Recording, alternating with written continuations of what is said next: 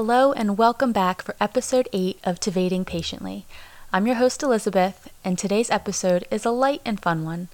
Today, we'll highlight a few of Aaron's on screen and on stage love interests and their chemistry, both on the screen and stage and off. Hope you enjoy. While Aaron has had multiple screen and stage love interests throughout his almost two decades of performing, this episode is going to focus on the relationships that he's had with some of his more recent co stars, starting with Graceland and going to his sparkling diamond co stars of Moulin Rouge. He's got the charisma, he's got the charm, he's got the looks. It's no wonder any on set relationship role that he has, he crushes and makes it look natural. In season one of Graceland, FBI rookie Mike Warren is introduced to Abby, played by Jenn Proske. One night at a bar, Paige, played by Serinda Swan, is actually the one to set them up. Abby's from Baltimore, she's taking some time off school, she's so down to earth. And in Mike's world of undercover danger and lies, Abby makes him feel safe and like he can be himself. Only he can't.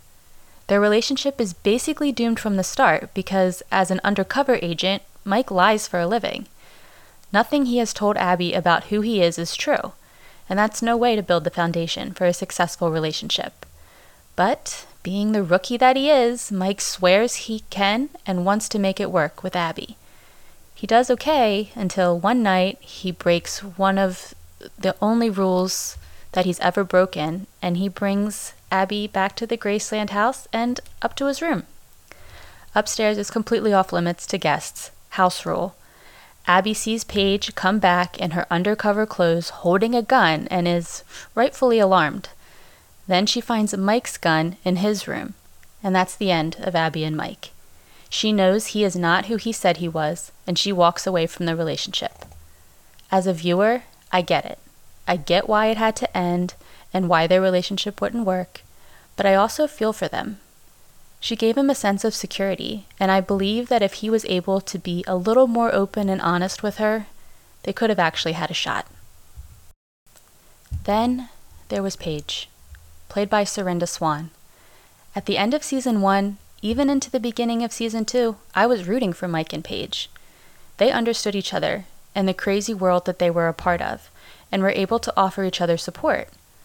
But half, about halfway through season two, Mike and Paige's beliefs about work and cases cancels out any sort of relationship that they once had and is replaced by a lot of distrust and manipulation, especially on Paige end. I don't want to spoil the events for listeners who haven't yet seen the series, but I can say it doesn't go well for Mike and Paige. There's so much betrayal that causes grave consequences for the other. Let's just say that I've watched the series multiple times, and by a certain point in season two, the rage feelings all come flooding back because I know what's coming. I'm feeling those feelings now, here, just talking about it. To see Aaron and Serinda's interviews together, you have to really separate that they're actors playing Mike and Paige. They're not actually Mike and Paige, so they can be friends and have that pleasant relationship off stage. But alright, let's switch gears and lighten the mood and discuss one of my personal favorite on screen relationships of Aaron's, Laurel and Gareth, in the CBS show of Braindead. Laurel is played by actress Mary Elizabeth Winstead, and Laurel and Gareth are the definition of opposites. Laurel is a Democrat, Gareth's a Republican, for starters. They both work in politics in Washington, D.C., and right away they argue over their beliefs on how situations should be handled. They test each other's loyalty a lot in the beginning of the show because they don't trust each other. Then the bugs. The brain dead bugs start to eat the brains of various politicians, and Laurel catches on first that something weird is up. She crosses that political line to try to explain the situation to Gareth and get him to understand that something weird's happening. Gareth is at first resistant, and then he just accepts her thoughts without actually believing them himself. And then when Gareth sees the bugs firsthand, he realizes Laurel's been right all along. His character is a tough, matter of fact exterior breaks down as and his vulnerable side starts to come out, where he's really reliant on Laurel and they lean on each other to manage this craziness. Mary Elizabeth and Aaron's chemistry and banter throughout the show is so natural. they get each other through many strange, bizarre scenes and situations. I mean, without giving too much away, at one point they manage sex, chocolate, and salami all at once. That takes a special kind of relationship, and now they both have a scene that they can claim as being the strangest thing they've ever done. I'd love to see Aaron and Mary Elizabeth cast together again because they were so good together throughout Braindead. Prior to Braindead, however, at the start of 2016, Aaron took on the role of Danny Zuko and took part in creating the live musical classic Grease alongside Julianne Hough. We all know the story of Danny and Sandy, their summer love and romance, saying goodbye, having their worlds collide again at Rydell High, the on again, off again romance throughout the show, and the final number that it's made clear to both of them that they're the one that they want. when this show was in its casting process, Julianne was already locked in as Sandy. Aaron was on the fence of whether or not to play Danny because he was nervous about singing live on TV and just how it would come off. But after he accepted the role, he was sent to do a chemistry, chemistry test with Julianne, which they both obviously passed with flying colors. Aaron and Julianne both had strong performing backgrounds to pull from for their Grease Live roles, Julianne being the professional dancer and singer, and Aaron being the performer and singer. They complemented each other so well and were both ecstatic to take on these classic roles together. I, like it stands the test of time. It's timeless, and I think that that's why we're able to do it now, and it doesn't feel dated or anything. Mm-hmm. You know, um, when I was five years old, six years old, I don't even know how old I was or the first time that I watched Grease, but I just.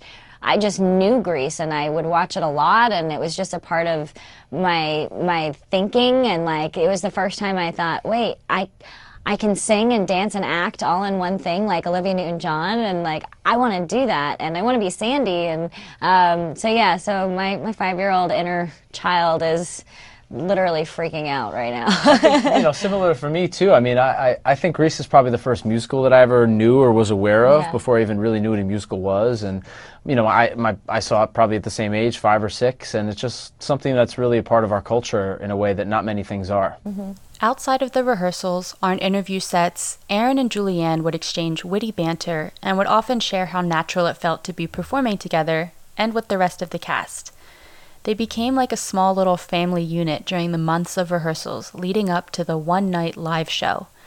As far as kissing in their on screen relationship, there were not many of those scenes in Grease Live, but there were a lot of opportunities for physical touch and closeness during dance numbers. The little looks that they gave each other throughout the show further enforced their chemistry. For example, before big dance moves like at the school dance or at the end in You're the One That I Want, they would both exchange sm- small smiles with each other, as if reassuring the other that they got this. Fast forward to 2020, and the world is shut down due to the pandemic when a little light enters the world in the form of a Hallmark Christmas movie, One Royal Holiday, and Aaron Tveit is paired with Laura Osnes. Broadway royalty right there. Laura is a real life Broadway princess when she originated the role of Cinderella, and Aaron, who might as well be a prince, got to play royalty as Prince James of Galwick. In an interview, Laura was funny in how she described her and Aaron singing in the movie. There were small clips where they sang Joy to the World during a candlelit evening, and Laura said they had to try to make their voices very, quote, pedestrian, so it would seem more natural for a nurse and a crowned prince instead of sounding like two Broadway stars that they are. Laura and Aaron had no shortage of chemistry throughout the movie. The way that Laura's character was able to give Aaron's character a hard time when he was being pretentious and formal added humor to the movie. Um, and um, getting to star opposite Aaron Tveit was, you know, something I've wanted to do for a long time. I've known Aaron for a long time. We've done concerts and things together, but have never done a full project. And I was just elated to find out that, you know, he was cast as as my co-star. Um, Two of my favorite concerts that Laura and Aaron have done are Elsie Fest in 2015 and with the New York Philharmonic on New Year's Eve. Their take on West Side Story is, ugh, it's breathtaking. A few of my favorite moments between Laura and Aaron throughout the movie are when Anna is driving Prince James to Connecticut and he tells her she's driving too fast, and she says, You act like you've never been in the front seat of a car. Well, he hasn't. When Anna finds James in the kitchen in the middle of the night and tells him he looks like Captain Von Trapp and would win most dressed at the pajama ball, and Aaron tells her he gets that reference and it's an honor.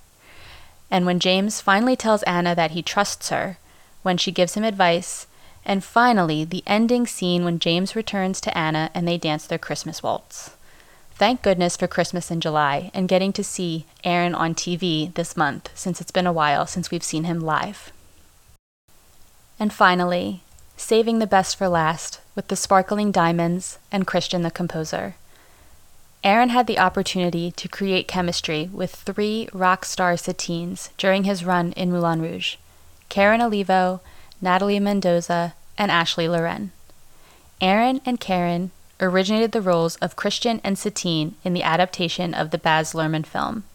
Both have shared on multiple occasions that they've always been huge fans of the movie, and when they found out that it was being adapted to stage, Karen said her response was, quote, It's about time huge fan of the movie. Mm-hmm. So I'm geeking out on the inside. I'm trying to be real cool on the outside. But I mean, who doesn't want to be Satine? I've been a fan of the movie since it came out, and I always thought it would translate so well to a stage. And I think the adaptation's incredible. And we're kind of honoring what's there in the movie and then trying some new stuff too. So it's going to be cool. Moulin Rouge reopened after the pandemic with a new Satine, Natalie Mendoza. She's the Satine that I saw when I saw Moulin Rouge for the first time. Natalie's fun backstory includes that she actually starred in the original Baz Luhrmann film as a dancer, and now she was the sparkling diamond starring alongside Aaron. In the Broadway In the Wings special, Natalie spoke to how she always felt supported by Aaron's presence on stage. He often says, I got you. You know, sometimes I'm like, oh, I'm tired tonight. And he was like, I've got you. And I, and I really know he has got me. Throughout his run, Aaron also performed many, many Moulin Rouge shows with Ashley Loren, who was the Satine alternate until Natalie Mendoza left the show on May 8th.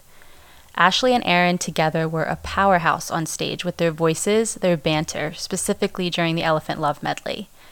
Ashley has stated in multiple interviews that she has never had a partner on stage who she has felt safer with than Aaron. She knew that every time she had a scene with him, she was in good hands.